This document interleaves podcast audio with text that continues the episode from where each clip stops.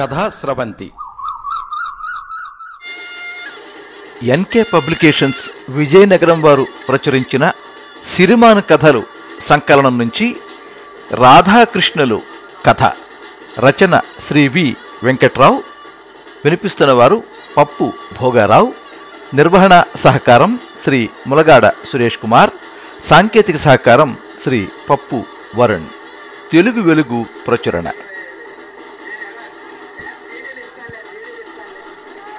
ఈ యాలి పైడి రాజు గారిని ఎలాగైనా ఒప్పించాలా? లేకపోతే మంగ ఒప్పుకోదు. అయినా ఖర్చులకి డబ్బులు ఎక్కడి నుంచి వస్తాయి? సావుకారికి ఇప్పటికే చాలా ఇవ్వాలి. ఈసారి అడిగితే పొమ్మంటాడు. కట్టుబడోడు అస్సలు ఇవ్వడు ఇప్పటికే నాలుగు పద్దులు ఉన్నాయి ఈ పండక్కి యాసం వేయడం ఒక్కటే దారి కనిపిస్తుంది. అంతకంటే ఇంకేం చేయలేం. కనీసం రెండు కోళ్ళైనా పట్టరా. ఈ ఏడు మా అన్నయ్య వదిన పిల్లలతో వస్తానన్నారు. మూడు నాలుగేళ్ళు బట్టి వాళ్ళు రానే లేదు వాళ్ళ ఊరు పనులకి వెళ్ళి దుమ్ములు సేకలేదా? వాళ్ళ ఇంటికి వెళ్ళి పీకల వరకు దొబ్బి తినేసి మన ఇంటికి వచ్చినప్పుడు కోడి కొయ్యకపోతే బాగుంటుందేటి? అయినా ఆ పైడి తెల్లమ్మకు ముక్కు కూడా ఉంది కదా? అంది మంగ. రెండు కోళ్ళంటే కనీసం వెయ్యి రూపాయలు ఎక్కడి నుంచి తేవడం? అందుకే ఈయన్ని ఎలాగైనా ఒప్పించాలా? ఈ ఉదయం పూట టీ తాగడానికి పరమేశ్ బడ్డీ కొట్టుకొస్తాడు అని మనసులోనే అనుకున్నాడు అప్పారావు. అప్పారావు అనుకున్నట్టుగానే పైడిరాజు టీ కొట్టు దగ్గర పేపర్ చూస్తున్నాడు. ఉదయం ఏడు గంటల వేళ. చిన్నపాటి బంగారు పెండ నేలంతా పరుచుకుని ఉంది. ముందు రోజు పడిన వర్షానికి నేలంతా చెమ్మగా అక్కడక్కడ గోతుల్లో నీళ్ళున్నాయి. చాలామంది అక్కడికి చేరతారు. రాజకీయాలు సినిమాలు క్రికెట్ ఊరి భోగట్టాలన్నీ వాళ్ళ మాటల్లో దొరుకుతాయి. ఒరే పరమేశు రెండు టీలు ఇవ్వరా? అన్నాడు అప్పారావు. పైడురాజు పక్కన కూర్చుంటూ. నాకెందుకురా ఇప్పుడే తాగాను? అన్నాడు పైడురాజు. ఏచీడు పొద్దున్నే టీ ఇప్పిస్తున్నాడు? ఏదో ఉండే ఉంటుంది అనుకున్నాడు మనసులోనే. చెరుకు టీ అందించాడు పరమేశు. టీ తాగిన కాసేపటికి ఇలా రారా నీతో కొంచెం మాట్లాడాలి అని పక్కకి తీసుకెళ్ళాడు. దగ్గరలో ఉన్న ఇంటి మెట్ల మీద కూర్చున్నారు. ఒరే పైడిరాజు నాకు చిన్న సాయం చెయ్యాలరా అంటే ఆ సాయం చేస్తే నీకు డబ్బులు వస్తాయిలే. నాకు కూడా డబ్బులు వచ్చే సాయం ఏంట్రా? ఏం లేదురా. పది రోజుల్లో పైడితల్లం పండగ వస్తుంది కదా. ఆ పండక్కి మన ఇద్దరం యాసాలు ఇయ్యాలరా. ఏటి? యాసాలా? యాసాలు గీసాలు మనకు చేత కదరా బాబు. నన్ను వదిలే.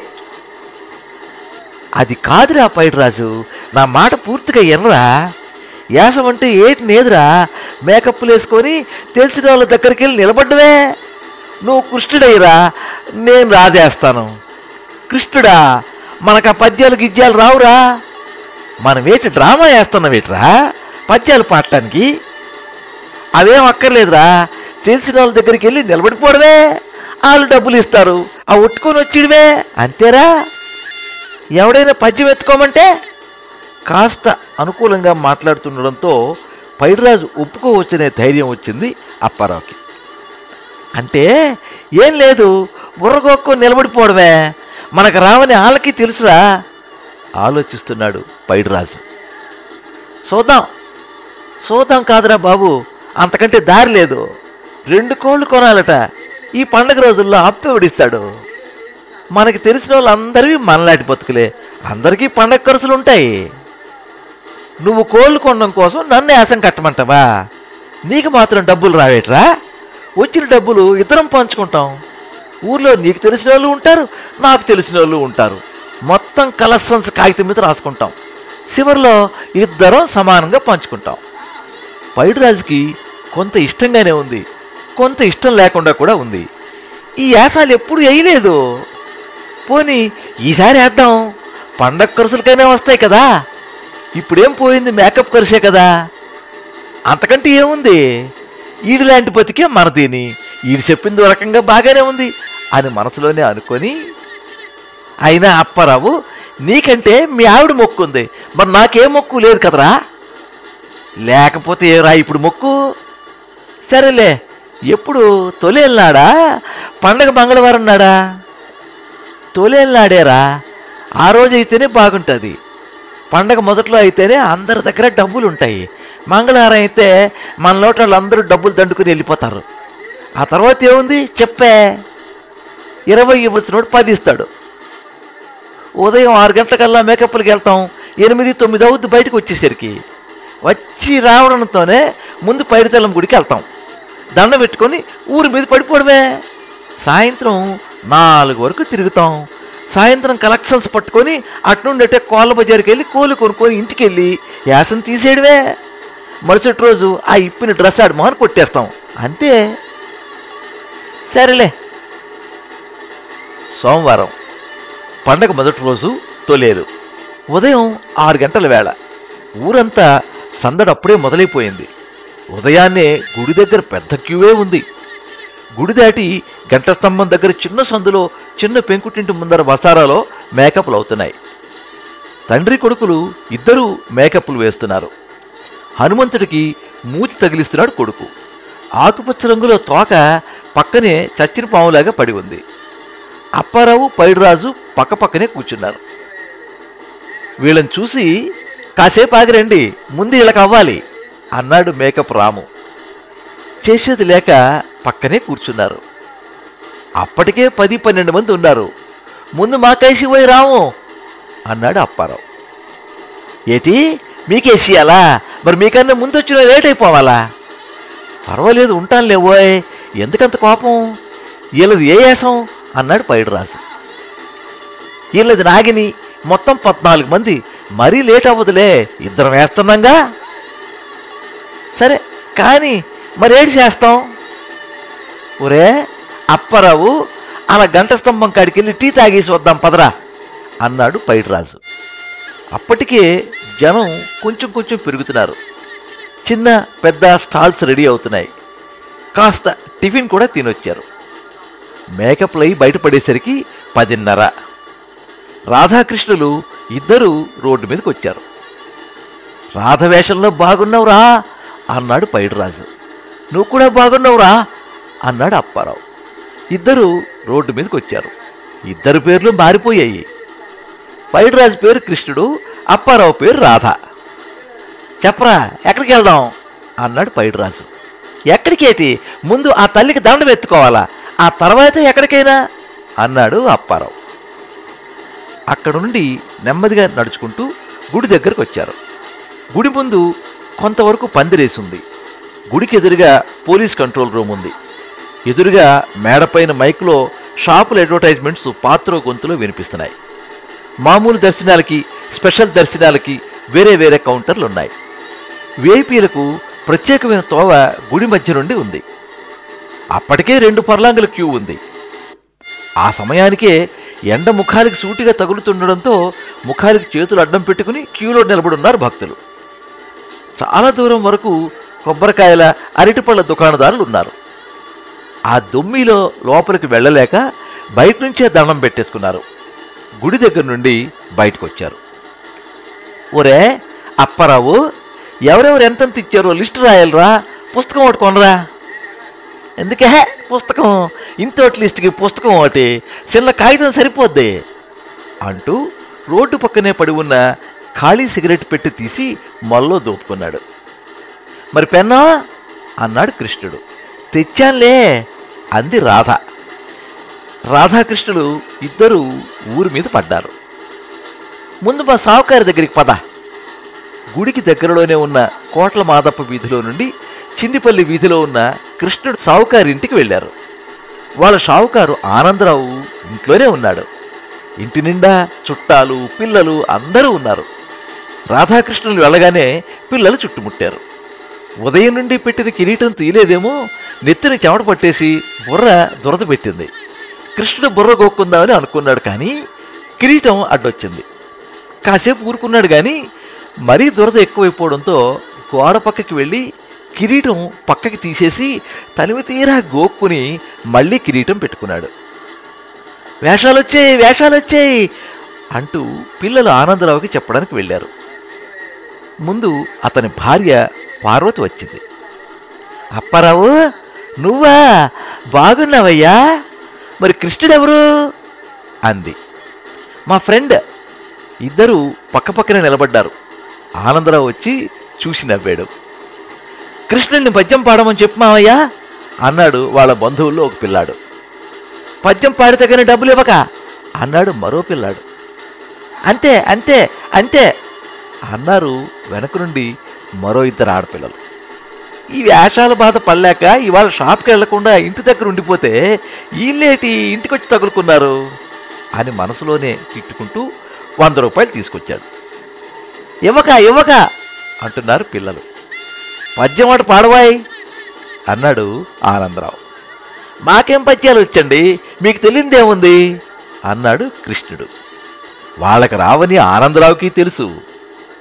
అందుకే ఏమీ అనకుండా వంద ఇచ్చాడు. ఇద్దరూ బుర్రగోక్కున్నారు.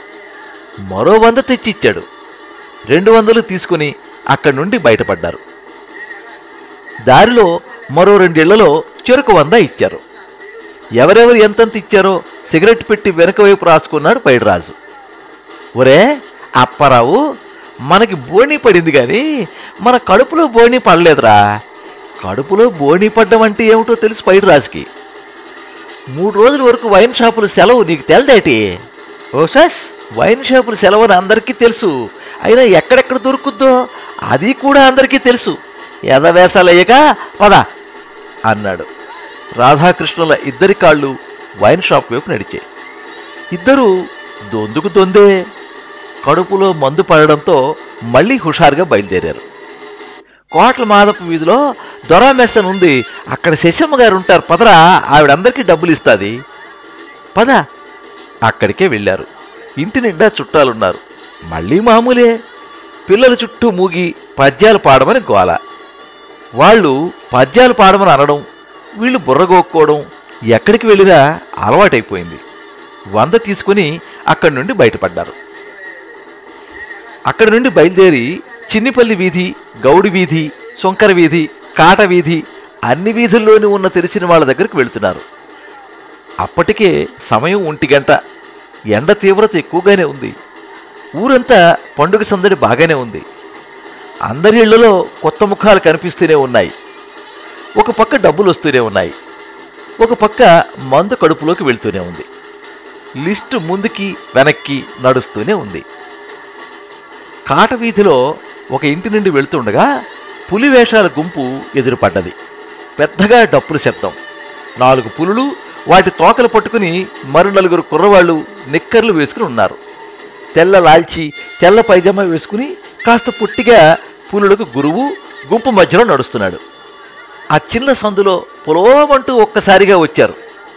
అంతమంది ఒక్కసారి వచ్చి పడేసరికి ఒక పక్క రాధ ఒక పక్క కృష్ణుడు చెదిరిపోయారు. అప్పటికే అలిసిపోయారేమో. ఒక ఇంటి మెట్ల మీద కూర్చుండిపోయాడు కృష్ణుడు. ఒక పక్క పులులు ఆట ఆడుతూనే ఉన్నాయి. నలుగురు పిల్లలు కృష్ణుడి దగ్గరకు చేరి వింతగా చూస్తున్నారు. అప్పటికే కాళ్ళు పీకులు ఒక కాలు రోడ్డు మీద ఓ కాలు మెట్ల మీద పెట్టి మొలలో ఉన్న బీడీ కట్ట తీసి బీడీ ముట్టించాడు కృష్ణుడు. కృష్ణుడు ఒంటి నుండి చెమట వాసన బీడీ వాసన సారా వాసన మేకప్ వాసన అన్నీ కలిపి ఒక విచిత్రమైన వాసన వస్తోంది. చుట్టూ చేరిన పిల్లలు అదేమి పట్టించుకోలేదు. పిల్లల్ని కృష్ణుడు పట్టించుకోలేదు. పులివేషాల గుంపు రాధాకృష్ణుల్ని పట్టించుకోలేదు. అక్కడ కొద్దిసేపు పులివేషాలు ఆట ఆడిన తర్వాత నెమ్మదిగా అక్కడి నుండి వెళ్ళిపోయారు.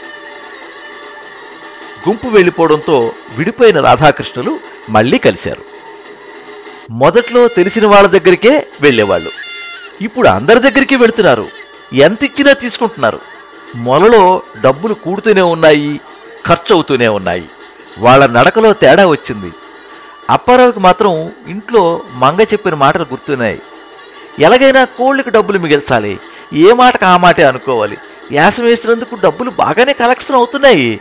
ఖర్చులు అలాగే అవుతున్నాయి. అయినా ఇద్దరికిద్దరం ఒకలాంటి వాళ్ళమే. ఎల్లమ్మని ఎంత అవసరం లేదు పోలాభని పోల్చిన అవసరం లేదు.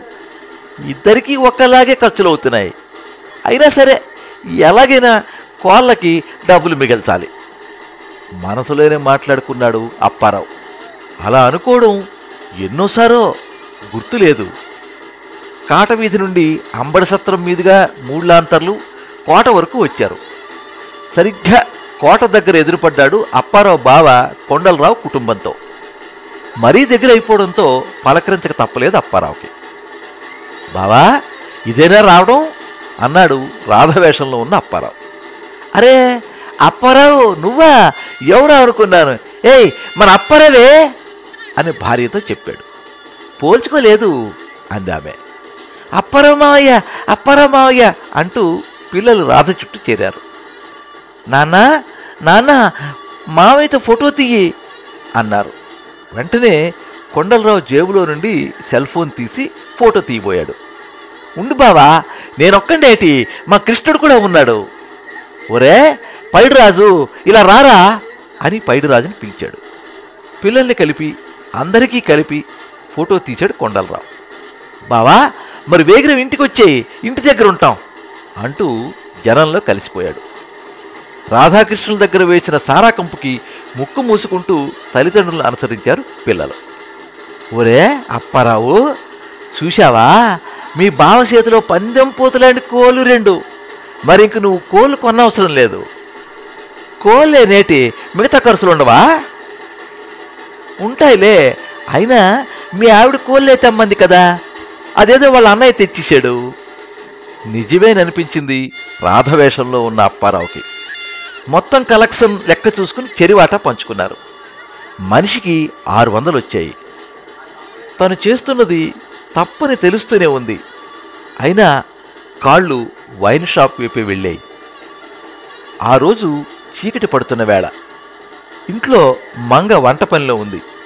పక్కనే వాళ్ళ వదిన కాయగూరలు తరుగుతోంది. బయట కుర్చీలో కొండలరావు కూర్చుని ఉన్నాడు. ఇంటి ముందు రాటకి కట్టి ఉన్న రెండు కోళ్ళు అంటూ అరుస్తున్నాయి.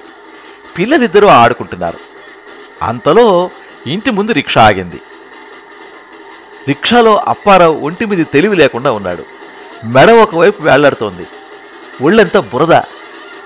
గబగబా రిక్షా దగ్గరికి వెళ్ళాడు కొండలరావు. రిక్షా మనిషి సాయంతో ఇంట్లోకి తీసుకొచ్చి మంచం మీద పడుకోబెట్టాడు. మంగకి దుఃఖం ఆగలేదు. కంటిలో నుండి నీళ్ళు జలజల రాలేయి. అన్నయ్య వదిన చూడకుండా తల పక్కకి తిప్పి కొంగుతో కళ్ళు తుడుచుకుంది. ఏ అలవాట్లు లేకపోతేనే అంతంత మాత్రంగా ఉంటాయి బతుకులు. ఇలాంటి అలవాట్లు ఉంటే ఇంకేముంది? అయినా ఈ పండక్కి అన్నయ్యని పిలయకపోయినా బాగుండు ఇన్నాళ్ళు ఏదో గుట్టుగానే ఉండే సంసారం. ఇప్పుడంతా బట్టబయలు అనుకుంది మనసులో. ఒంటి మీద బట్టలన్నీ విప్పింది. డ్రాయర్ జేబులో ఒక్క రూపాయి కూడా లేదు. పైగా ఉదయం మేకప్ కోసం ఇచ్చిన రెండు వందలు దండగా.